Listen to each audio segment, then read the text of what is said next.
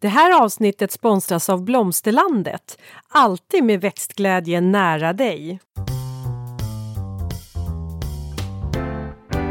Välkommen till Ulrika och Lindas trädgårdspodd och det är jag som är Linda Kjellén, trädgårdsmästare. Och det är jag som är Ulrika Levin, trädgårdsdesigner. Och ja, med Linda idag ska vi egentligen ha en fanfar. Ja, vi borde ha en fanfar. Ja. Har vi inte en fanfar?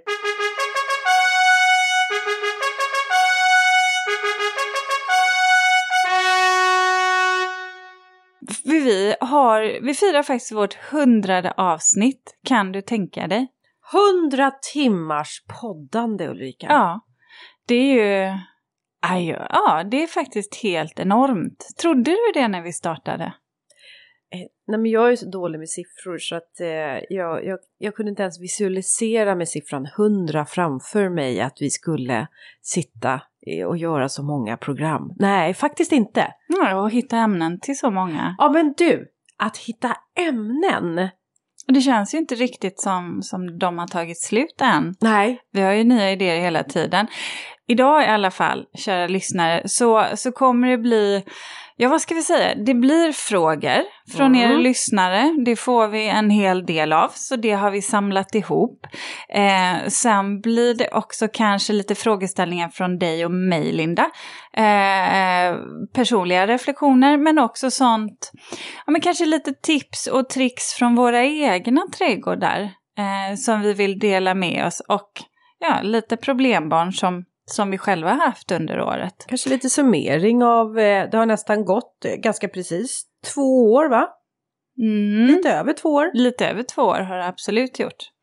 Och vi är fortfarande på poddresa. Det här sänds i augusti. Men vi sitter ju här faktiskt nu när vi spelar in i, eh, i juli månad. Det har precis åskat och ösregnat. Lite välbehövlig svalka. Och klockan är ganska mycket, Linda. Vi har haft en dag full med besök.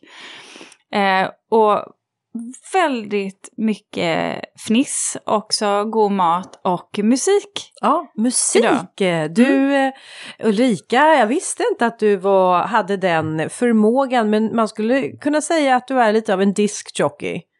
Det också. Ja, faktiskt. Designer, DJ, Diskjockey. ja, det. Nej, men, eh, ja, eh, och drinkar. Ja, och men, drinkar. Nej, men herregud har, vad vi landade i det ja, igen. Ja, nu gjorde Mm. vi det igen. Men du, du har tagit med mig ut på lite musikaliska äventyr. Inte bara på trädgårdsäventyr, utan eh, musik också. Mm, Mus- satte, satte både dig och Peter på prov. Ja, Mm, alltså, välja sina topp tre. Ja, det var, Låtar. jätte, det var väldigt, väldigt svårt. Mm, Kommer du ihåg vad du valde för topp tre-låtar? absolut. Ja. Jag har mina. Ja, Ja. eh, låt höra vilka det var då. Va? Ja, men vi konstaterar ju bara egentligen, ja eller ska vi säga alla? Ja, säg. Eh, ja men då var ju ettan ehm, eh, Tom Petty, Free Falling, tvåan Fast Love med eh, George Michael och trean då kommer ju American Teen med Khalid. Khalid. Ja, ja, ja. Eh, vissa låtar tyckte jag väldigt bra om, andra låtar ah, kände jag, ah. Ja men inte mina topp tre väl? Var det inte när jag, när jag drog igång, eh, Jo, men jo, kanske det, men var jag det inte blandar... Peters ljudteknikers när, när, när eh, Thunderstruck, Ja, var AC/DC kom Ja, igång? just det, AC/DC Ja, kom in. Så fort det blev hårda gitarrer, då vet ni, åh, då, då sa Linda bara Åh, jag, Nej. jag kom på något annat. Jag, Nu kom jag på min låt. det var ungefär som ett snabbt avslut. Ja. Okej, vi- vill ni veta vad jag hade för topp eh, tre låtar då? Den är, första låten, det var The Ark, It takes a fool to remain sane.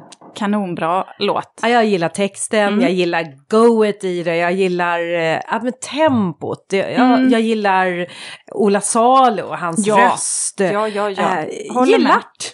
Mm. Ja, Du var mycket textmänniska. Mycket textmänniska. Mm, Ja. Ja, jag, ibland så lyssnar jag mer på texterna än kanske på själva melodin. Men även om helheten ihop blir det som skapar Mm. magiken. Jag går nog på melodin först tror jag. Ja, ja. Mm.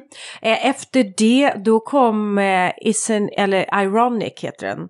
Med ehm, Nej. Jo, Jo, ja. ja, Alanis Morissette. Alice Morissette. Eh, eh, it's like having 10,000 spoons when all you need is a knife. Eh, Ja, den texten är Ja. också... Ja, den ska man lyssna på om man inte har gjort det. Det där goda rådet som du aldrig tog, eller Ja. du mötte kärleken i ditt liv och sen hans vackra fru. Du kunde faktiskt texten kan jag säga. Du sjöng med. Jag sjöng Mm. med. Ja. Den där låten lyssnade jag på 1996 när jag bodde i USA. Ja, Mm. mm. jag förstår. Eh, sen min topp ett-låt, och den valde jag nog för att den betyder så mycket, för det var en väldigt viktig tid för mig, en trivsam tid i mitt liv. Och det var Suburban med Pet Shop Boys. Också en sån där, ja, den sitter ju etsad, för Etsad. alla oss som var med på, På- den tiden. ja, Mm. Det här måste också varit någon gång i början av 90-talet. Eh, Mm. ja. Mm. Så- Ja, Så de var det. bra band tyckte Bra jag. band. Mm. Vad tog Det- de vägen? Nej men jag tror fortfarande att de kör. Har inte de varit ute på turné nu ett tag? Det är ju många eh, 80-90-talsband som faktiskt har varit ute. ehm, och, och börjat köra igen. Ja. Eh, lite roligt, man undrar lite. Eh, en själv är ju också i en annan ålder Ja. vad man var då.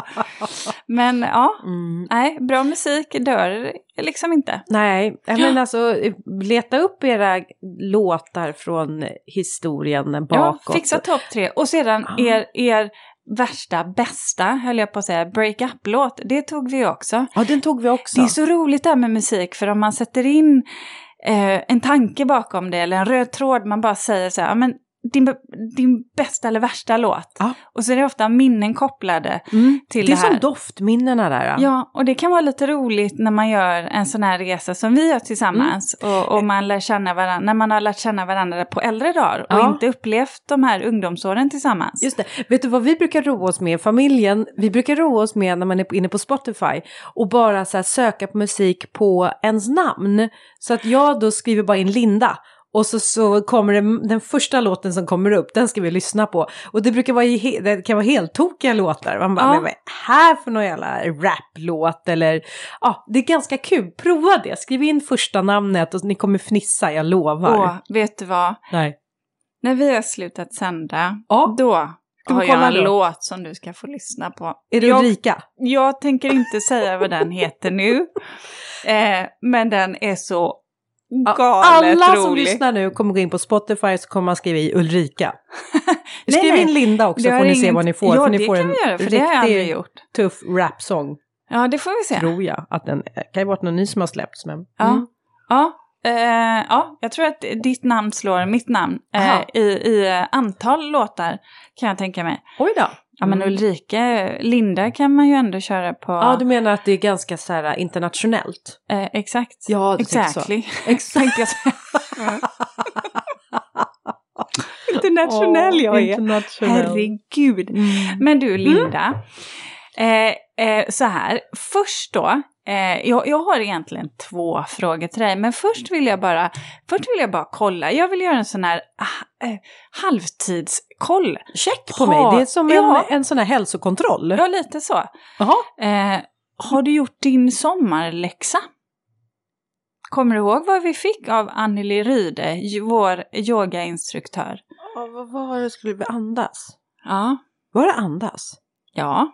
Vet du vad, när du säger så så inser jag att du har ju inte gjort det alls. Men vad, vad, berätta, vad var det för läxa nu då? Nej, men vi skulle Anneli eh, sa Ja. ju det att jag frågade om vi skulle kunna få en eh, yogaläxa över sommaren, för både du och jag var ju lite sugna på att prova. Mm, ja, och men- jag menade det uppenbarligen. Uppenbarligen. Men alltså, jag menar också, men det var mest att jag behöver nog gå, jag behöver nog ha en, en någon att hålla handen. Jag, är, jag, jag har ingen självdisciplin. Du behöver ha någon som påminner dig när du ska börja med något nytt. Ja, exakt. I varje fall yoga. Yogan behöver Ja. jag få en, en handledare i. Ja. Vad var det då vi skulle öva på? Jo, men vi skulle faktiskt öva på andas. Vi satt ju där när vi gjorde det här avsnittet som handlar om harmonisk trädg- trädgård. Då var ju Anneli Ryde med. eh, Som är yogainstruktör och vi fick ju lära oss hur vi skulle andas. Och då kom vi fram till att sen så räknade ju hon hur många andetag per minut som vi tog. Och då kom vi fram till att eh, jag tror jag tog tre och du tog sex, Sex. sju någonting jag tror det var sånt sex stycken jag tog. Ja. Ehm, Och eh, då sa hon ju att det var det vi skulle fortsätta med, att börja där. Inga andra övningar utan att komma ihåg att andas den här, andas in djupt och sedan långsamt ut. Ja, nu Eh, gjorde jag det. Ja, var och man blev ju skönt. väldigt avslappnad. Ja, det var galet skönt. Ah. Men vet du vad, då har Nej, inte du gjort ja. det. Jag har Nej, faktiskt oj. börjat. Mhm, Ehm, för jag Ja. tänker, jag har kommit lite längre. Ja, Du har kommit längre än mig. Ja, ja. Men jag har ju gått och klurat på det här med yoga tror jag lite längre än vad har du du börjat med yoga till och med?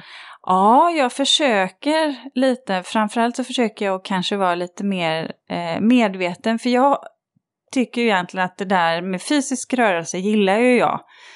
Eh, så det är ju egentligen inte mitt problem. Mitt problem är ju det där med andningen och kunna eh, tömma tanken. Eh, eller tömma huvudet på, på tankar. Eh, men en, en lite rolig sak, för, för vi pratade om det. Jag, jag fick ju så få andetag. Ja. Eh, Och så kom jag att tänka på, vet du vad min man sa här nu för, för ett tag sedan? Eh, så, så, så, så här, du vet, vi bara sitter och pratar så här vid en frukost och så säger han så här att Alltså, du vet Ulrika, du, du andas så himla långsamt på nätterna. Så du vet att det, det är nästan så här så att, du vet, han låg och funderade på, kommer hon andas igen? Det var, Och- vad jobbigt för, för, för Ja, Uffe. Han och var sen så sen tänkte jag så orolig här, för dig. nej men det här kan inte vara normalt. Så då tänkte jag så här, vet du vad, då tänkte jag så här, men nu, nu skulle han, då bestämde han sig för att andas i samma takt som jag gjorde. Oj, Ja, oj. han höll på att svimma då eller? Ja, han fick andnöd. han bara sa det, det gick ju inte. Jag, jag, jag fick ju inte tillräckligt med luft. Så uppenbarligen, vilket jag tror är ganska bra, så går jag ner i, i puls ganska mycket. Det vet jag att jag gör. Jag har väldigt låg eh, vilopuls. Mm. eh, Du vet så mycket om dig. Ja, men jag har ju fått göra ganska många tester också av och till av olika anledningar. Då man kan mäta, mäta det mesta Jag lilla. har, nå- jag har inte mätt någonting, Nej. tror jag. Jo, vet du vad? De mätte mitt järnvärde när jag skulle opereras när jag bröt benet här i vintras. Ja. Och då blev jag ju som sagt alla lika förvånade över att jag hade dåliga järnvärden. Ja. Ja, eh, och vi tyckte ju alla tyckte att jag var superpigg. Fast läkaren sa att du är egentligen en sömngångare. Ja, men det är ju det som är, just det här med järnbrist är ju lite lustigt för att kroppen, kroppen vänjer sig. Man akklimatiserar och anpassar sig till det här lägre järnvärdet så att man kan, och sen är vi olika känsliga naturligtvis, men man kan faktiskt sjunka ganska rejält innan man fattar att det är ett riktigt problem. Så Ja. långt så att man får blodbrist. Ja. Du, vet vad? Eh, det som var lite spännande när jag fick reda på min, eh, min järnbrist, det var att jag älskar ju valnötter. Alltså så här riktig cravings det, på det, valnötter. det har vi käkat här nu några Ja, de har kvällar. också ätit. Men, ja. men alltså för här det senaste året, jag har varit helt, alltså jag har säkert ätit en påse valnötter, kanske inte riktigt då, då men alltså det har varit mycket valnötter som jag har gillat. Eh, Men så snart jag började att få äta mina järntabletter, då slutade jag med valnötter. Alltså det var bara så att jag, jag glömde bort att valnöt existerade. Jaha, jag Alltså, trodde jag- du skulle säga att det hade mycket järn i sig. Och då tänkte jag, alltså, kanske var det valnötter, så att, men det blev Det har vi ingen att, aning om Nej, vi har ingen du? aning Nej, om- vi har precis. ingen aning Så det var det. bara en koppling jag gjorde. Ja, mm, ja. Lita inte på det. Nej. För det var nytt för mig i så Ja, fall. Det hade nej, jag ingen alltså, aning om. Jag tänker att, eller också var det något ämne i valnötter som jag hade ett behov av, men som berodde på en brist i mig. Och när jag då fick de här vitaminerna så bara tappade jag det suget. Det- Mm, mm. Ja, men det, det är typ den enda undersökningen jag har gjort, annars så bara, ja, jag bara är. Mm. Mm. Mm. Ja. Du, Ja. eh, vi har ju en frågepodd va? Ja. ja. Vet Ska du? vi dra igång Vi drar en igång fråga? den och Mm. jag tycker att vi ska börja med en, en iakttagelse som du och jag har gjort nu när vi har varit ute på våran poddresa. Ja, spännande. Mm. Om träd. Ja. Vi har sett olika typer utav trädproblematik kan man väl säga va? Ja, och Mm. nu känner jag att vi är lite som Andreas Strömqvist, det där Ja. att man går och betraktar sig men... Ah, Ja, det hade varit bättre att inte vetat så mycket om trädgård. Ja, precis, då hade man så bara njutit det- av den. Mm, exakt. Jag, jag, faktiskt idag Ja. så kände jag mig lite så. Ja, Andreas som vi hade med oss i eh, det 1800-tals eh, Trädgård, ja. trädgården. eh, tysk- Trädgårdsantikvarie. Ja, trädgårdsantikvarie André. Jättebra avsnitt Ja, om ni så, har så missat det. Vilket så, intressant avsnitt. ja, Ja, och vad kunnig man. Mycket. Ja, Han är ju så ung ja. och kan så ungefär mycket. typ som vi. Men eh, Ung, ja, säger Ja. han. Mm. Ja, I vilket fall som helst, då var det träd. Ja, det, det började med att eh, vi eh, stod i en eh, park, en liten sån här liten park, eh, nyanlagd park. eh, mm, ett torg. Ett, precis, det Mm. var ett torg, en, men där hade man byggt upp lite som en liten trevlig liten Mm. park. Typiskt så här lite centrumtorg Ja. med lite mindre småstad. Vi skulle ju köpa lite middagsmat, vi köpte lite sushi med Mm. oss hem och medan vi väntade på att sushin skulle tillagas så stod vi den här, på det här torget och väntade och eh, då stod vi och iakttog eh, det som hade gjorts för det var väl kanske en två år ny, gammalt det här torget tror vi ungefär Mm. att det var. Mm. Och då började vi och jag ska inte säga att vi letade fel, men vi iakttog och hittade en del saker som vi tyckte var tokigt och bland annat då träden. Mm. Jag tror att det var tio träd och av tio träd så lutade tre, tror jag, eller Mm. det var fyra, Mm. som stod och lutade. Och då sa du Ulrika, men var, varför, sa du. Mm. Och fortsättningen på meningen är, Varför sköter man inte om sina träd när det gäller uppbindning och upprätning? För så här är det ju, att när man sätter ner träd, när man planterar ett träd så vet ni att i de es- flesta fall så behöver man typ eh, man behöver någon typ av uppbindning, typ trästörar som man ska slå ner. Man kan ha två eller man kan ha tre, ibland har man bara en, det beror på storleken på trädet. Ett kardinalfel som många gör, det är ju att man slår i den där trästören rakt i roten. det är Ehm, fel ett. Fel ett. Sätt det hellre utanför rotklumpen eh, då. Har man tre då blir det ju som en triangel. Och sedan kan man stoppa ner rotklumpen i det. Störarna kan finnas där redan innan man stoppar ner trädet så att säga. Eller så gör du det efteråt men absolut inte i rotklumpen då. Eh, och sedan så är ju nu, om man då har dragit i det i rotklumpen eller kanske har trädet från plantskolan där du har en liten bambukäpp eller någonting liknande. Så det man gör då det är att man sätter trädstödet alldeles för nära och när trädet växer och när det blåser lite, Då börjar Ja. det skava. då börjar det skava. Ja. Inte heller bra. Och sen i den här, eh, på det här torget så hade de ju faktiskt satt trädstödet, eller själva uppbindningen, på en väldigt bra höjd, ungefär 80 centimeter. Och det är någonstans där med, med, ja, det kan modifiera, men man ska absolut inte sätta dem för högt. Det är där nere som du ska ha förankringen, för kronan ska svaja lite. Mm. Och för svajar kronan lite så får den ju också en, alltså då, då utvecklar den bättre en, en förankring Mm. i jorden. gör Och den. de hade bundit upp med mjuka band, Mm. så här som en triangel. Som hade börjat tappa taget också. Ja, och det är ju det här, när man har uppbindningen då, som oftast gärna får vara i, i juteband eller någonting mjukt.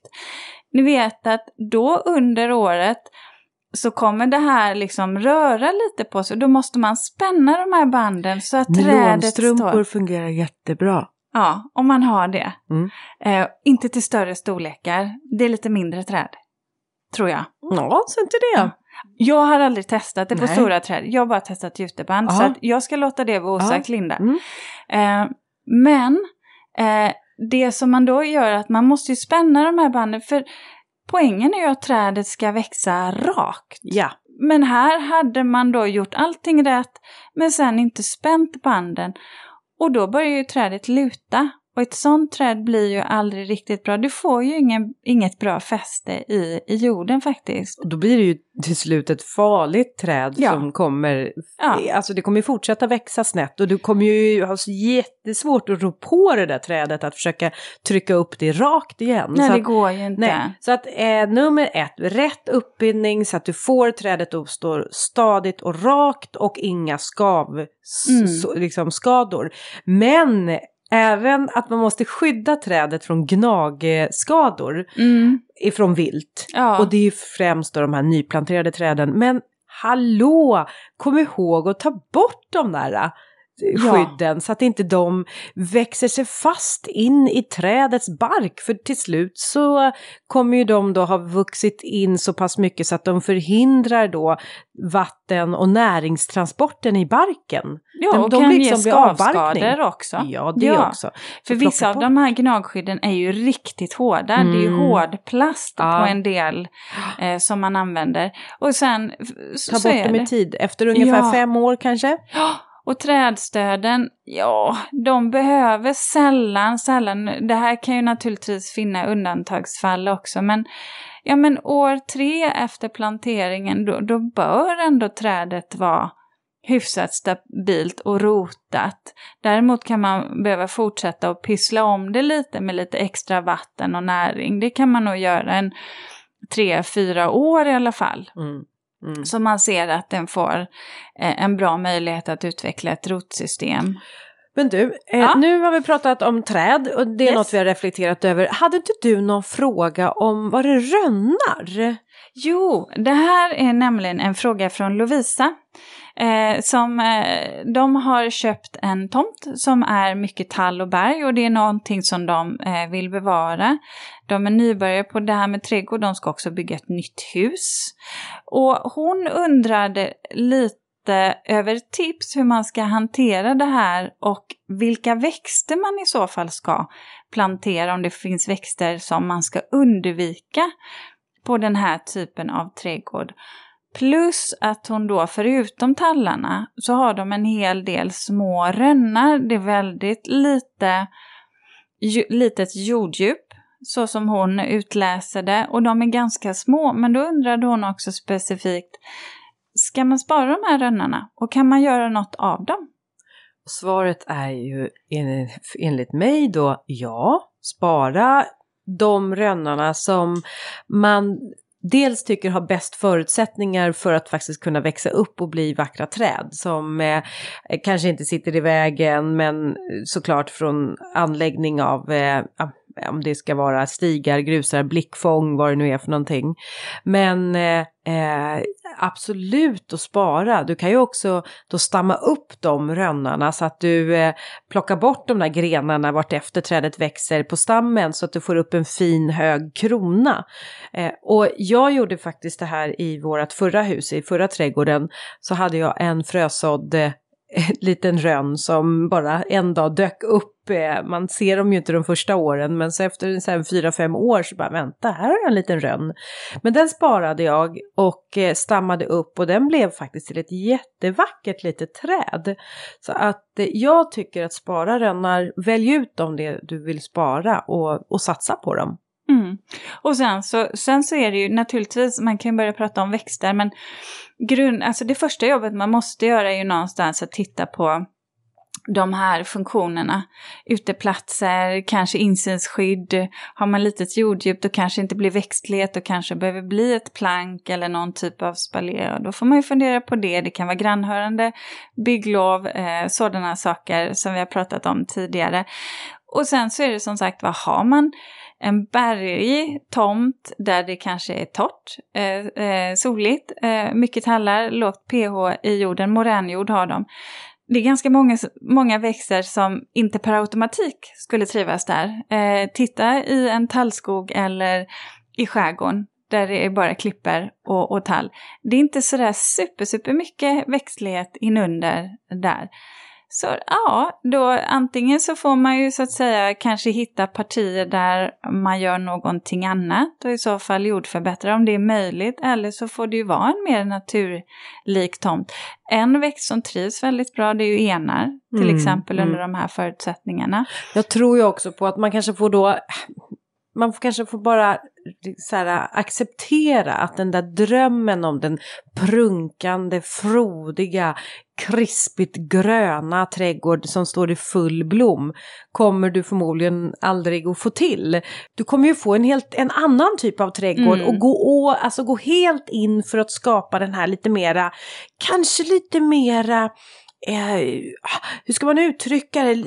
Inte, inte kanske taggigare trädgården men lite mer robustare trädgården. lite mer kargare. Och, eller, ja, ja, alltså eh, lite mer natur. Tuffare, Mm. tuffare, men lite mer Ruffare. också, ja, jag ska inte säga minimalistiskt, men lite hårdare Ja, kanske den Och då bli. kan man jobba, tycker jag, mer, lite mer kanske med konstruktioner, lite beroende på deras hur ska se ut. Det ska ju Mm. funka naturligtvis till det. Men ja, jag, jag kan, helt med dig där Linda. Mm. Helt med dig. Mm. Och jag kan bara tipsa dig Lovisa att eh, nummer nio, design, eller avsnitt nummer nio. Jag tänkte, vad är det där för bok? Nummer Ja, nio? precis. Ja. avsnitt 9, Designa din trädgård och avsnitt 62, Ny trädgård, är ju faktiskt två bra avsnitt att lyssna på om du inte redan har gjort det. Men du, eh, Linda, Mm. eh, jag tänkte att du hade ju en, en fråga eh, om ek. Just Om det. skadeangrepp på ek. Linda, visst är vi stolta över att ha en sponsor till dagens avsnitt? Ja, och det är Blomsterlandet. En trädgårdsbutik nära dig med butiker över hela landet och en e-handel som är öppen dygnet runt. Välkommen! Ja, du, det är Matilda som har skickat in en fråga. Hon bor norr om Stockholm. Matilda har i flera år haft problem med eksyltmalen. Eh, och den här eh, eksyltmalen har gjort, eh, hon skriver att våra ekblad bruna i maj, juni och sen för resten av säsongen. Och sen har hon för sig att vi tipsade för väldigt länge sedan om en perenn som skulle kunna agera som hon skriver värdväxt men kanske ändå inte värdväxt men hon skriver då eh, åt malen. Eh, och att man då kanske kan plantera den här växten i närheten för att på så vis minska angreppen. Och det stämmer. Eh, och då undrar hon nu, vad var det här för växt? Och jag är osäker på om vi verkligen pratade om den här växten eller om det kan hon ha hört det någon annanstans. Men jag skulle ju säga att det som hon kanske har hört om det är att hundkex och till exempel fänkål är växter som just de här parasitsteklarna livnär sig på. Så att istället för att de då går på eken så stannar de mera på marknivå och då äter glupst i sig hundkex och fänkål istället. Hundkexet hade jag ju kanske kunnat leva med. Jag hade blivit rackarns sur om det hade gått på min fänkål. Ja men då får man ju räkna fänkålen som offergrödor. Ja, det vill säga, ja. Offergåva trodde jag du skulle säga. Men jag Ja, förstår ja, vad du menar. ja. så. Ja. Eh, men en annat sätt att faktiskt eh, minska ner problemet med de här malen eller stek eller larna, larverna, det är ju att man eh, bjuder in eh, fåglarna, vilda Mm. fåglar, sätter upp fågelholkar, det kan också vara till fladdermöss. Så att man bjuder in de här eh, som behöver den här maten, de djuren. Eh, in med mera fågelholkar, bjuda in fågellivet, jobba med att öka på den här liksom, biologiska eh, Mm. balansen. Det här tycker jag är bra, eh, just när du säger det med fåglar, för att ehm, det, jag har ju en eh, väldigt stor ek på vår tomt som är några hundra år gammal. Ehm, och det jag upptäckte i år, vi får ju alltid eh, larver som äter på bladen och som eh, tar sig ner från trädet ner på marken. Jag har faktiskt ingen aning om vad det är för larver, men det jag märkte i år, det är att vad galet många fåglar som sitter i det där trädet och pickar och framförallt skatorna, vi har några skator här. Mm. de var ju på eh, larverna hela tiden. Och det var helt fantastiskt för att eh, det är sällan jag sett så många fåglar. Men det var väldigt få larver som tog sig ner på backen. Så Mm. det blev eh, få skador på andra, andra blad. Eh, som de landade på sen. Men, men värt att säga är ju också att eken i sig tar ju inte direkt skada utav det här angreppen. Utan det är ju mer att det ser väldigt förfulande ut och sen Mm. brukar eken också faktiskt kunna liksom bryta nya blad också under säsongen. Men, eh, eh, men som sagt, så att eh, för själva eken så skulle jag ju säga att det är eh, en minimal påverkan Mm. för eken. Men som sagt, En sak som ändå kan skada eh, ekar eh, och som jag ibland, som jag kan tycka är väldigt tråkig, det är ju Eh, inte alltid, men, men mjöldagg. Ekar Ja. har ju tyvärr lönnar, drabbats av blodlönnar ja, eller de här fina eh, japanska ja. lönnarna. mjöldagg. Mm. Och eh, jag upplever att det ofta sker när det är, beroende på väderlek, det vill säga det är torrt och varmt eh, och mm, eh, i princip ingen nederbörd, så, så tycker jag att då kommer det ofta som ett brev på posten. Då blir den ju helt mjölkvit, får en mjölkvit beläggning på Mm. bladen och Mm. sen så, eh, ja men så skrumpnar de ju nästan lite ihop eh, där. Det, det minskar ju så att säga, så småningom så kan det ju ändå eh, dra ner så att säga måendet på växten. Det förfular ju framför allt. Mm. Men, eh, men det är klart, blir angreppen kraftiga, vilket de blir ibland, så ja, då oroar jag mig lite för eken. För att sen har vi ju haft år när det inte drabbas av det. Men Hur är det med cumulus? Kan man använda det på våren? jag vet faktiskt inte. Det är ju en jätteek och vi Ja, har nej, det väldigt går många. inte. Det känns, Nej. det känns liksom orimligt. Nej, det men eh, jag kan bara konstatera det och att eh, vi i varje fall i Stockholmsområdet där, där vi har en tendens att våra eh, försommar och somrar blir allt torrare och, och ganska varmt också. Mm. Det, Juni eken var mår ju- inte sådär superbra av det. Juni var ju väldigt, väldigt varmt i slutet Ja. av juni. Du, eh, jag vet att du pratade om din eh, leguster. Du, dels har du haft bladfläckssjukan, Ja. men nu har du hittat någonting annat Ja, Ulrika. alltså jag, jag, jag Oj känner så här. det Jag, här var tufft. Nej men det här, det här tycker jag faktiskt är riktigt, riktigt Ja. tråkigt. För bladfläckssjukan, där har jag eh, jobbat med eh, en typ av godartade svampar och jag hade inte sett några angrepp eh, alls under året. Eh, nu har jag sett att något har börjat komma. Men det som har hänt det här året och förra året, det är att jag tror att Eh, jag har fått väldigt kraftiga angrepp av syrenstrit. Jag fattade faktiskt inte vad det var först. Först trodde jag trips, men det är inte utan eh, det är Förklara vad du fått för skador, hur syns det? Eh, man kan säga att bladen blir faktiskt gula. De gulnar och sedan så kan man nästan, tar du tag i busken och skakar så dels så faller bladen av, det är som att de torkar. Och det är för de här förbaskade stritarna då, eh, de suger ut saften Mm, ur bladen. ut bladen. Ja. Och förutom då så kan jag säga skaka busken och du får verkligen täcka både öron, näsa och, och mun och ögon för att det bara vimlar upp av de här stritarna. Och jag bor ju i en gammal, du vet, eh, trädgård från 30-talet. Hela området har ju den här typen av häckar och alla häckar är så drabbade.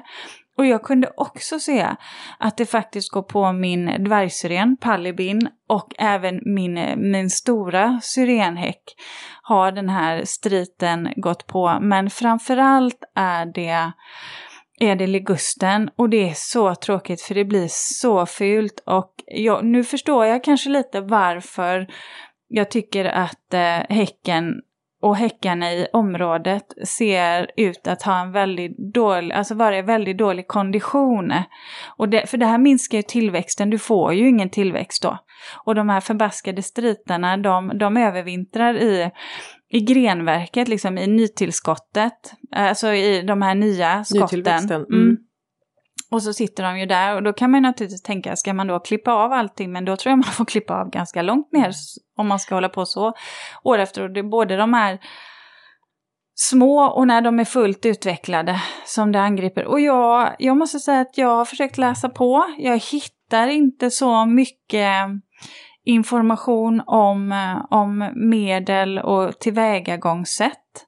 Eh, för att det här verkar vara en ganska ny eh, marodör i mhm. våra trädgårdar. Och eh, det är gigantiskt många och jag, vi har testat med såpa. Jag tror min man till och med tog fram dammsugen och sög upp dem. Du vet. Spruta med vatten. Eh, också någon annan typ av eh, ja, men lösning med olika fetter då också. Allt biologiskt, självklart. Men det är inte heller rimligt. Och Men, de flyger iväg så det är väldigt svårt att komma åt dem. Och det är det här då vi än en gång kommer tillbaks till att det är så viktigt att vi blandar olika sorters växtslag i våra trädgårdar. Så att vi har, eh, vi kan bryta vissa kedjor som blir när vi får den här liksom, typen av marodörer som du ja, sa. Så, att de ja. inte kan liksom bara sprida sig vidare utan att ops, nu har de ingen annan ja. värdväxt att komma till för att det är tre trädgårdar som inte har eller ja. Ja, och här är det ju, det här är ju ett helt område som är drabbat. Och jag märker ju att jag har haft extremt mycket också trollsländor och lite andra rovinsekter som jag tror går att käka på de här. Men det känns inte riktigt som att det har kommit eh, något, något rovdjur som bara liksom tar koll på de här stritarna. Och de är överallt hos mina grannar också. Så att jag är så nära på att bara säga så här, jag liguster, jag skiter i den här Du som har haft så stora planer för dina ligusterklot också Ja, Ulrika. alltså jag har ju, det är ganska stora ja. värden jag har ja. så att jag, jag är jättesorgsen. Eh, om det är någon odlare eller som arbetar Lyssnare. på SLU. Ja, precis. Men som, som verkligen kan något om syrenstriten. Men faktiskt någon som vet. Jag tycker du låter desperat. Ja, men faktiskt gör jag det. Och jag bara känner så här att... Maktlös. ja, ligusten nu. Om det är så att syrenstriten går på den, om vi har bladfläcksjukan, om vi har öronviven. Hur länge kan vi då hålla på med ligusten? Jag tycker att det känns orimligt. Det är en fantastisk häckväxt, men jag, är, jag kan bara säga att jag vill inte ha den utifrån hur den ser ut nu. Nej. Du, vet vad Ulrika, nu ska du få ja. lugna ner dig lite här. Ja, jag, ja. ja. Ja, jag mm. kände det. Så jag, jag ska slänga in en ny fråga. Och, och då har jag lite märkt att det verkar vara en liten trend att bygga källare, alltså jordkällare. Mm. Och jag gillar det. Det säger någonting om att någonstans att man vill kunna skörda och förvara det man har odlat och kanske ha under längre säsong, alltså att ätbart och kunna gå ut i sin jordkällare och hämta potatisen eller kanske förvara sina dahlior på vintern. Ja, så smart sätt som inte är elkrävande, energikrävande. Ja, ja eh, absolut. Vi har i alla fall två lyssnare som har skickat in, båda två, både Lisa och sen har vi eh, även Johanna som har skickat in frågor om, eh, eh frågor om vad kan man plantera för växter på en eh, nedgrävd eh, jordkällare? Och då speciellt då en eh, marktäckande jord eller växter. Och man vill gärna ha ett sånt här härligt intryck eftersom det är synligt. Eh, men det är också ett läge där det både är torrt Eh, såklart så väljer man ju sin plats för en jordkällare på ett skuggigare plats i sin trädgård så att det är ju inte bara torrt utan det är också skuggigt och det kan också vara att det är vindutsatt. Så att nu är frågan, vilka växter passar för det här läget för en jordkällare? Jag vet att vi, vi har ju pratat lite innan, vi har pratat ihop oss innan programmet eller avsnittet. Och bland annat så kom vi fram till att eh, flocknäva kan vara ett bra alternativ. Mm. Men så hade vi lite flera. Du eh, nämnde ett prydnadsgräs. Ja, storfrile. Mm. Eh, tycker jag är bra. Också så här snabbetablerat, kan växa i slänt, eh, tål både torka och skugga. Och det här är fina att samplantera ihop. Mm. Men också så har vi ju dvärgrips. Ja, mm. och den vill man ju ha, eh, där kan det, vill man ju ha lite, lite mer sol. Eller i alla fall till halvskugga. Det var ju någon eh, jordkällare som låg jordkällaren var helt skuggigt där, ja. Ja, den, den, ja precis. Och då är det ju bättre med det du sa eh, flocknäve och eh, storfryle. Ja, men annars dvärgrips, det finns en sort som heter Alaska. Mm. Mm. Den går ju ända upp till zon 7. Ja. Jag tycker det är en jättebra buske. Också snabbetablerad, täcker ytan bra, grön fin vita blommor eh, och sedan så en väldigt, väldigt vacker höstfärg. Mm. Så att eh, det, och sen tycker jag alltid så här ängsgräs eh, för skuggigt läge kan alltid funka bra. Det tar ju lite längre tid innan en sån har etablerat sig. Men eh, bra, eh, Eh, också ett bra val. Vet du vad min mamma har eh, som växer frodigt på hennes eh, jordkällare? Det är olika sorters påskliljor eller narcisser som växer. Det är jättevackert Ah, på, mm. eh, på Det kan jag våren. tänka mig.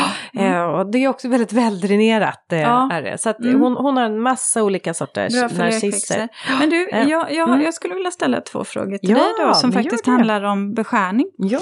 Eh, och, och den första är, och det här vet jag att du har pratat om tidigare, men jag tänker vi, en favorit i repris. Mm, det här det får vi ändå frågor om. Eh, sådana här saker som är en blandning av en perenn och en vedartad buske som till exempel lavendel och perovska. Mm. Hur ska man beskära dem, Linda? De beskärs ju på våren och det här är ju precis när de har börjat och man börjar se att det börjar att växa lite. De har börjat att knoppa sig. Det kommer skymta lite, lite grönt.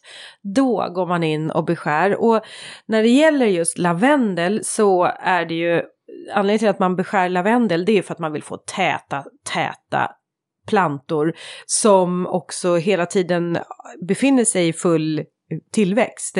Och inte kanske att man får de här som blir bara väldigt vedartade och så kommer det bara grönskan i toppen. Utan man vill ha kraftiga plantor. Då är det på våren man beskär dem, när de börjar komma i tillväxt. Och man kan skära ner dem ganska ordentligt, eh, ungefär till 10 centimeter eh, brukar jag. Eh, och sen så kan man ju samtidigt som man gör det passa på att ta sticklingar. Det vill säga att eh, man tar de där topp, toppskotten som man skär av och sen så repar man av dem eh, ungefär, de behöver vara ungefär 10 centimeter va. Eh, och det kan vara lite längre också. Men repa av dem och sen sätter ni ner dem i en kruka med lite planteringsjord eller lite näringsfattig såjord. Men planteringsjord funkar också. Mm. Kruka in dem och sen så får de stå där under hela sommaren. Och så har man då fått nya plantor. Mm. Men, men på våren gör man det och det är samma gäller perovskan. Ja, Mm. och, och där kan jag ju bara tillägga att självklart går det ju att eh, beskära lavendeln mer som en häck. Mm. Man behöver inte nödvändigtvis ta, det så, så, alltså ta den så hårt. Nej. Men det som du säger, att det handlar ju lite om hur lavendeln ser ut. Om den är tät och frodig från början och att den trivs, alltså har ett väldigt bra läge. Mm. Då beter den sig lite annorlunda än om den står där det inte riktigt är lika väldränerat. Mm. Och sen ska man vara lite försiktig med att också inte klippa den för tidigt. Alltså ha lite koll på det där, precis som du sa med nytillväxten. Men om man ser att det fortfarande är ganska mycket kärl i backe eh, och man vet att det kommer vara kallt, var inte för snabb då, utan återigen, man kan inte spika en vecka när man ska beskära sin lavendel eller sin, sin perovska för den delen, utan man får faktiskt ha lite koll på, på temperaturen, för annars kan den frysa. Mm. Så kan du få frysskador istället, då fryser den ner helt. Du, apropå beskärningar nu då. Vi har faktiskt en Ja. till fråga om beskärning. Ja. Och eh, det här är från Ninni, hon bor i Linköping. Och hon skriver att hon är en mycket trogen lyssnare också. Det gillar Mm. Ja, eh, men så här då. Hon har på sin framsida av trädgården en väldigt stor och kraftig idegran som hon har varit inne och klippt till så att hon har liksom format den så det ser ut som en rabarber. Rabarber? Rabarberpaj Nej. trodde, trodde jag du var på Nej, väg att jag- säga. Jag menar barbapappa. Ja. Ja. Mm. Och, eh, men nu önskar hon att stamma upp den här idegranen. Mm. Mm. Så hon är lite fundersam på, går det? För den är ganska så stor är den. den är, jag tyckte nog att den ser nästan ut att vara uppåt två meter hög. Mm. Eh, men hon skulle vilja stamma upp den och då skulle hon vilja att den blir som en cylinder. Mm. Där just diametern är större än höjden. Och då är frågan, kan hon göra det här? Kan hon stamma upp sin idegran? Och har vi några tankar kring hur hon ska göra det? Mm. Svaret på frågan är ja, hon kan stamma upp den. För Mm. idegran är ju ett, en em, barrväxt som har en förmåga att bryta nya skott på gammal ved. Men du Ulrika, du tittar ju med dina designögon på Mm. Uppstamningen och där har du lite tankar kring vad hon bör ha med sig. Ja, eh, och nu förutsätter jag ju då att hon inte skulle kapa den på höjden. Eh, faktiskt, nej, det tror jag att, inte, för hon skriver ingenting om det. Nej, eh, nej, precis. Jag tänker mer på det hon skriver om att den ska vara, diametern ska vara Eh, den ska vara bredare än hög. Men vi säger att hon inte ska sänka den då. För, för då, hade jag varit, då hade jag varit skeptisk faktiskt. Eh, det, det, hade jag tyckt varit en för stor risk, eh, beroende på hur mycket man ska sänka den då. Hon bor också i zon 2 till 3. Ja, det är ju ändå en bra zon. Ja, det, är det, bra det är lugnt för en Mm. tuja. Men det Nej, jag det var tänk- ingen tuja. Nej, vad sa du Det då? är nidegran. Var det nidegran? Var, var fick jag tu- tuja Jag ifrån vet då? inte, så jag, jag tror nog kanske, eller jag Då kan att... en nidegran funka Ja. också. Men det beror ju lite på också där att ja, de kan ju, om man skulle ha sänkt den säger vi, eh, så är det ju också så att man kan ju inte veta hur hur de här grenarna på insidan har vuxit och då om de bryter nytt, ja absolut, men det måste ju finnas grenar från början så att de kan komma in bryta nytt. ljus där under för annars så, Eh, väck, exakt. Så det- väcker du inte Nej. tillväxten. Men om man nu säger att hon ska inte sänka den utan vi tänker man ska stamma upp nerifrån. Det går alldeles, alldeles utmärkt. Då får man ju ta det liksom lite pö om pö och välja ut vilka stammar man ska spara. Men du, För- du sa någonting också om eh, ögonhöjd. Jo, för så här är det ju. Att det man får tänka på det är ju det att om man då stammar upp någonting som har varit dolt eh, från början eller som inte har fått in något ljus. Om det kommer ovanför ögonhöjd så att man kan se liksom in under den här eh, cirkelformade, cylinderformade kronan, tillväxten där, så, så kommer man ju säkerligen se lite brun ved också, eller bruna barr. Det kanske man inte vill. Så då kanske man inte ska stamma upp den så att man ser under den. Och då får man ju tänka på, är det en gång man går på? Eller är det vid en uteplats till exempel, då sitter man ju på en annan höjd. Så att det perspektivet skulle jag nog som designer ändå ha med mig. tycker det är ett bra perspektiv. Eh, du, Ja. när vi ändå håller på och pratar om eh, eh, alltså, ah, solitärväxter kan vi väl säga, Mm. mm. buskar, så har vi faktiskt fått en fråga om en eh, ädelsyren, Beauty of Moscow. Och det är Emma. Hon tackar för övrigt för en underbar podd. Eh, vi, det där gillar vi också. Tack så mycket. Eh, ja. Hon i alla fall har eh, tänkt sig att plantera en Beauty of Moscow som är en ädelsyren och den vill hon kombinera med andra mindre buskar och då gärna med vit eller en rosa blomning. Och hon vill också poängtera att det här kommer bli en fristående plantering i en gräsmatta och hon bor i zon 4. Vad har vi för förslag för henne att samplantera denna Beauty of Moscow med vit och rosa blomning? Ska du börja? Mm. Och det här är ju en ädelsiren också och det, det kan jag tycka är, är viktigt. Och det beror ju på om man har köpt den på, som busk eller på, på halvstam. Eh, faktiskt, då kan den ju bete sig lite olika utifrån rotskott också. Eh, så här, jag skulle vilja säga att jag kan tycka att bruddeutzian, Mm. vit, jättesöt, fin buske, Mm. är, är väldigt vacker. Eh, doftskärsmin Mont Blanc. Smultron- Smultronskärmin menar jag. Smultronjasmin menar jag, Ja. den som är den lägre. Ja, också Pärlbusken. The Bride. The Bride. Hexocorda, absolut. Eh, också har ju en tendens, den får man beskära lite också för den har ganska veka grenar så att den kommer bli, den kommer nästan lägga sig ner eh, lite så den kan behöva stöd eller så får man tänka på att ha en bra uppbyggnadsbeskärning. Och sen hade vi även prakttry. Ja. Mm. Den kan jag tycka, den finns ju både i vitt och, och rosa. Mm. Och sen eh, eh, Deutschen, hybrid-Deutschen naturligtvis, Mm. Montrose. Just det. Eh, det jag tycker man ska tänka på alltid när man planterar syrener, det här beror också på lite vilken typ av syren, det är att syrener är ju törstiga. Eh, törstiga rackare som, eh, som kan konkurrera ut en del eh, andra växter. Det är ju bra om de här får börja alltså, etablera sig samtidigt. Då kommer de lite, lite konkurrera med varandra men de kommer också försöka eh, växa ihop i samklang. Mm. Kan också driva på varandra lite. Så det, ja, Precis. sätta dem samtidigt skulle Mm. jag göra i så fall. Eh, du, Mm. vi har även Sara som har skickat in en fråga.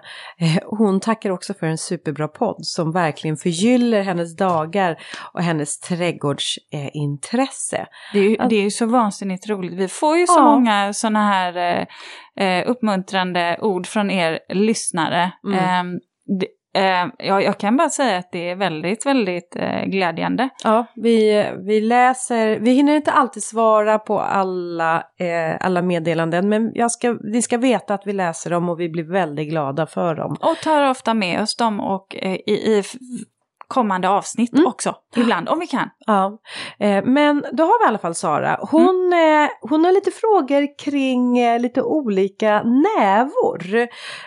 Hon har nämligen en rabatt i morgonsol men sen som övergår i skugga. Och sen har hon en annan rabatt som har full sol i söderläge. Och här är hon lite intresserad av att få reda på nävor som dels kommer trivas i de här olika lägena men men också vilka nävor får de mesta och de vackraste blommorna och bladen och som fungerar bra som eh, marktäckare. Hon har några egna förslag och den ena är flocknävan Spessart. Den andra är liten flocknäva Biokovo och sen också även Sant Ola. Och eh, här eh, pratade vi om att eh, flocknävan Spessart är ju väldigt, eh, men alltså den är ju bra som en marktäckare. Den får ju ett väldigt fint eh, bladverk. Kan, kan dock ha en, eh, en liten eh, intensiv doft. eh, Kan den, Den ha. är lite funky. En, ja, del, funky. ja, en del vet jag tycker inte alls om den och tycker den luktar väldigt illa. Jag tycker eh, att den är helt okej. Ja, jag störs inte av den Nej, heller. Den är ju inte kanske en perenn som vi skulle ha haft med i våra Det är inte specialprogram. en gnuggis. Nej, inga av våra så här doftande Nej, trädgården. det, kan, det kan vi ju konstatera. Eh, Och det är ju för den har ju en, en doft eller om det är en lukt. Är Jag så. tycker att det är om man kommer nära den Mm. eller om man går emot den som, som man reagerar. Men det här tänker jag att det beror också på hur känslig man är för dofter. Så Mm. Men dofta den lite på den. Ja, men den eh, skulle vi väl säga, den fungerar i båda de här lägena. Både i det här riktigt soliga läget och även i det halvskuggiga. Absolut. Jag skulle alltid gå med den i skuggan för jag tycker att blomningen kanske inte, den är vacker Nej. men den är lite skirare. ehm, och den blir lite mer intensiv absolut i sol men blommar också över lite snabbare. Mm. Ehm, jag, tycker, jag ser det mer som en uh, grönskande marktäckare. Jag tycker den har ett fint grönt frodigt bladverk som också får vackra höstfärger. Mm. Vad säger du om Biokovo då? Ja, fin. Eh, fin, lite glansigare bladverk. Mm. Eh, har jättefina faktiskt så här lite mindre eh, rödvioletta blommor.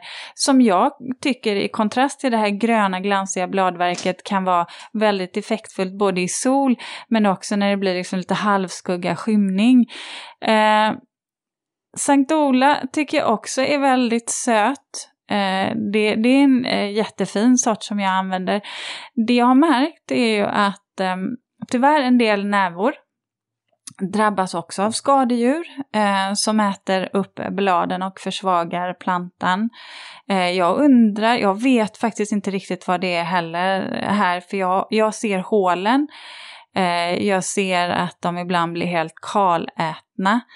Ehm, så, och det här beror, jag har märkt att kungsnäva drabbas av då Biokovo, och även Sankt Ola och sådana saker som Dreamland kan också, de sorterna kan drabbas. Men det är inte heller överallt. Jag vet Men att nu- jag har det i Stockholm. Eh, jag kan säga att i, i våran trädgård i Skåne eh, existerar det inte. Våra nävor är jättefina. Här i Dalarna har jag tittat på kungsnävan. Ser inga spår av, av skador där. Så att, eh, men nävor är ju också någonting som varit otroligt populärt och där tror jag lite som stjärnflockan tyvärr.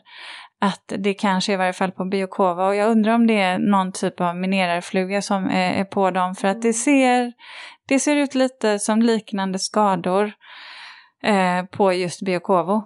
Eh, den Den är ju där. väldigt, den är väldigt fin. Den blommar i en eh, vit färg med som drar lite åt lätt rosa. Ja, Sankt. Ola. Ja. Mm. Mm. Den är jättefin. Ja, Eh, eh, Linda. Så den, den, men du, sen har vi faktiskt också fått en fråga av Camilla. Hon undrar om vi har gjort något avsnitt med fokus på utbildningar. Eh, hon eh, är ju nämligen lite intresserad av att veta om man vill omskola sig och professionellt och jobba med trädgård men även om man vill jobba med trädgård för skojs skull. Så undrar hon lite så här, vad Mm. vi har för tankar kring utbildningar. Ja, eh, för skojs, nej, vi har inte haft någonting enkom för det. Vi har pratat lite, eh, lite om det i några frågepoddar, vet jag. Eh, jag det, är ju, det är ju egentligen två olika frågor om man ska jobba med det som på, mm, på amatörnivån som, som hobbyodlare eller hobby, alltså trädgårdsentusiast eller om man ska jobba med det eh, permanent. Eh, där kan jag väl tycka att om man ska jobba med det permanent så så får man också tänka på att vi har en, eh, vi har en kall årstid i Sverige också. Eh, Man ska också ha ett arbete som, eh, eh som, eh, som sträcker sig under hela året. Det är inte lika självklart i trädgårdsbranschen trädgårdsbranschen. Många gånger så är det säsongsanställningar. Det tycker jag man måste vara medveten om. Om man nu vill jobba professionellt. Men Ja. om man ska titta på själva utbildningsbiten så kanske jag är part i målet. Men jag har ju själv en utbildning från en eh, yrkeshögskola om trädgårdsmästarutbildning och jag kan ju jag kan ju bara säga det att jag tycker att den gav mig en väldigt bra grund och ett självförtroende att våga se ut i branschen och söka trädgårdsjobb i början. Sen är det ju så här att eh, att jobba inom trädgård är, skulle jag uttrycka det som, ett hantverksarbete. Du behöver ha en, en känsla av mm, både känsla men också en lyhördhet för växternas behov och Eh, jag menar det är ju faktiskt trots allt levande varelser, precis som att du tar hand om djur Mm. eller att du är, tar hand om människor Mm. så behöver du kunna läsa av vad det är för behov de behöver. Och ofta så handlar det ju om också att när man tar hand om växter så är det ju att man jobbar väldigt förebyggande. Du, behöver, du ska liksom inte vattna när växterna börjar visa på att de håller på att storknar utan du behöver hela tiden vara lyhörd för vad de har för behov. Mm. Och det där lyhördheten är ju någonting som man måste träna upp. Och det betyder att ju fler växtsäsonger man har varit med om, desto bättre trädgårdsmästare blir man, eller liksom en kunskapen. Men jag, jag tycker om man nu ska skola om sig mitt i livet så tror jag på en snabb, inom citationstecken, utbildning. Och då är de här yrkeshögskolorna. Sen är det ju såklart, eh, jag menar, kan, de, man kan ju faktiskt också universitetsstudier, men är, det på Alnarp till exempel? Ja, det beror ju på vad man vill bli. Är Ja. det trädgårdsingenjör, trädgårdsdesigner eller landskapsarkitekt, trädgårdsmästare, trädgårdsanläggare? Det är ganska vitt Ja, det finns så skilda mycket man professioner. kan jobba som inom. Ja. Och jag tänker också, precis som du pratade om Ulrika, att eh, för dig och även för min egen del, men eh, här handlar det också om att man har ett genuint stort intresse och man är villig att söka information och läsa på. Alltså du kan göra så mycket själv också. Jag tycker ju att det är, jag tänker på mitt yrke, det är ju galet många, många saker som jag egentligen måste kunna. Eh, form men också regelverk och, och det är eh, en gedigen växtkunskap eh, men också som du sa jordlära, en förståelse för det. Mm. Men också hur, hur funkar, hur åldras ett trä, Mm. träslag, hur åldras metall, hur påverkar miljön? Ja, Vad har vi för, liksom, vad- vad, händer när det regnar för mycket? Ja, det, är så, det är så Mm. Men- fruktansvärt många saker så att jag en, en bra grund att stå på. en bra grund absolut. att stå på och därför så tror jag också på att de här mera distansutbildningarna som kanske är mera en dag i veckan kvällstid eller så, det är nog mera bara hobby för att liksom hålla igång intresset och hålla det, hålla det levande. Men jag skulle ju inte säga att det kanske är den stora grunden till att göra ett eh, en omskolning i livet, utan då tror jag faktiskt ändå på att göra det mera rejält med en, en utbildning som är under, under år, åren. Och de här två åren gör ju, som jag läste, de gjorde ju också att jag blev verkligen exponerad för olika delar av eh, vad en trädgård innehåller. Allt ifrån liksom, det är kompost och det är jordlära och det är lignoser och alltså, skadedjur. Man ja, behöver Ja. gå igenom hela. Ja, Och så tycker jag att man får, man får gå in i det med öppna ögon. Det kan också vara ett jätteroligt jobb. Det kan också vara jättetufft, hårt, eh, säsongsbetonat och eh, inom vissa professioner också en ganska hård konkurrens. Mm. Så att jag tänker så här, eh, man ska inte romantisera trädgård. Eh, utan också se det för vad, eh, vad eh, det är. Men jag det tänk... finns utrymme för stråhattar. Absolut, det Absolut. gör det. det men du... jag kan säga så här, jag skulle inte för mitt liv kunna tänka mig att jobba med någonting annat än vad jag gör. Nej. Nej. Jag tänker så här mm. Linda nu när vi ska avsluta. Vi, vi, har, vi hinner inte med alla frågor. Nej. Jag tänker att vi kanske kan, eh, kan ta med någon fråga i ett kommande avsnitt. Mm. Men du, jag har ju en sista fråga till dig. Um, det här med, med nu, vad, vad har du tagit med dig för lärdomar nu när vi har poddat? Det får bli lite som din reflektion över, över hundra avsnitt tillsammans. Mm. Resor, du får ta med vad du vill.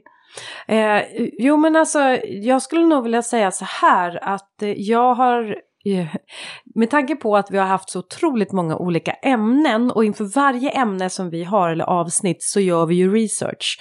Vi läser på och, och, och då lär man ju sig, jag trodde att jag kunde ganska mycket men det har jag insett att jag tack vare faktiskt podden och, den, och de gästerna som vi har haft med oss så har jag, skulle nog säga att jag har blivit en ännu bättre trädgårdsmästare.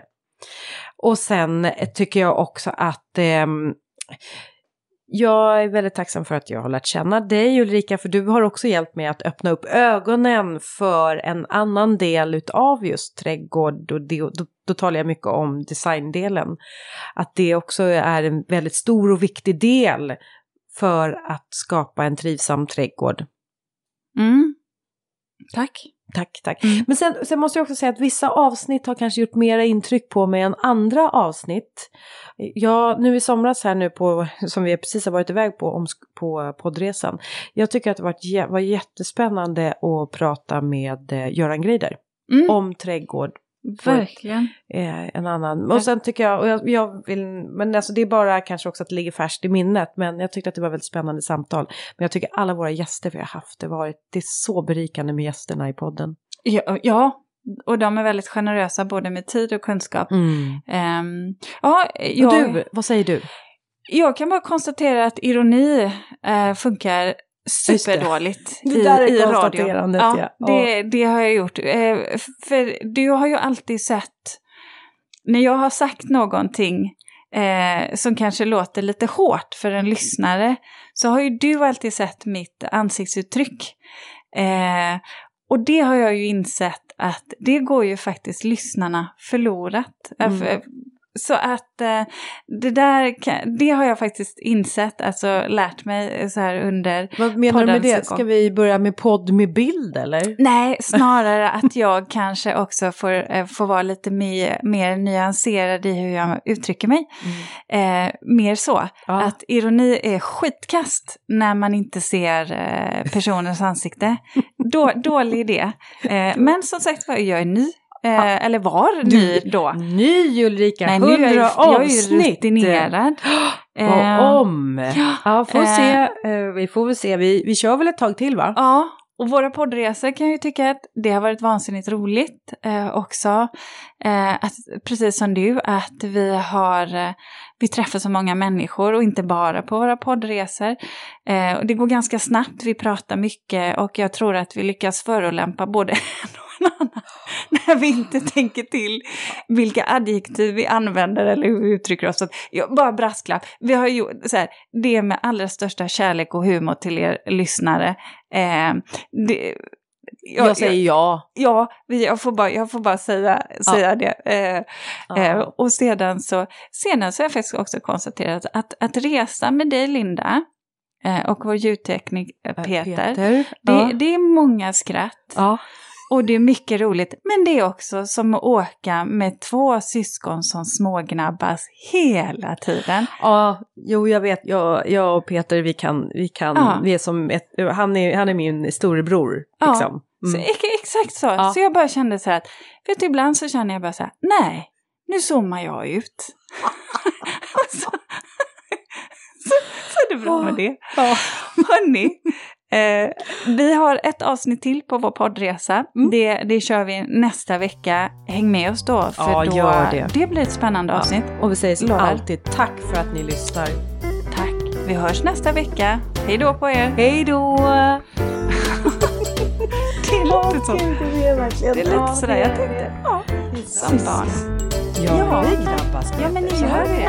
Ja. Och sen så slutar så är det som att jag inte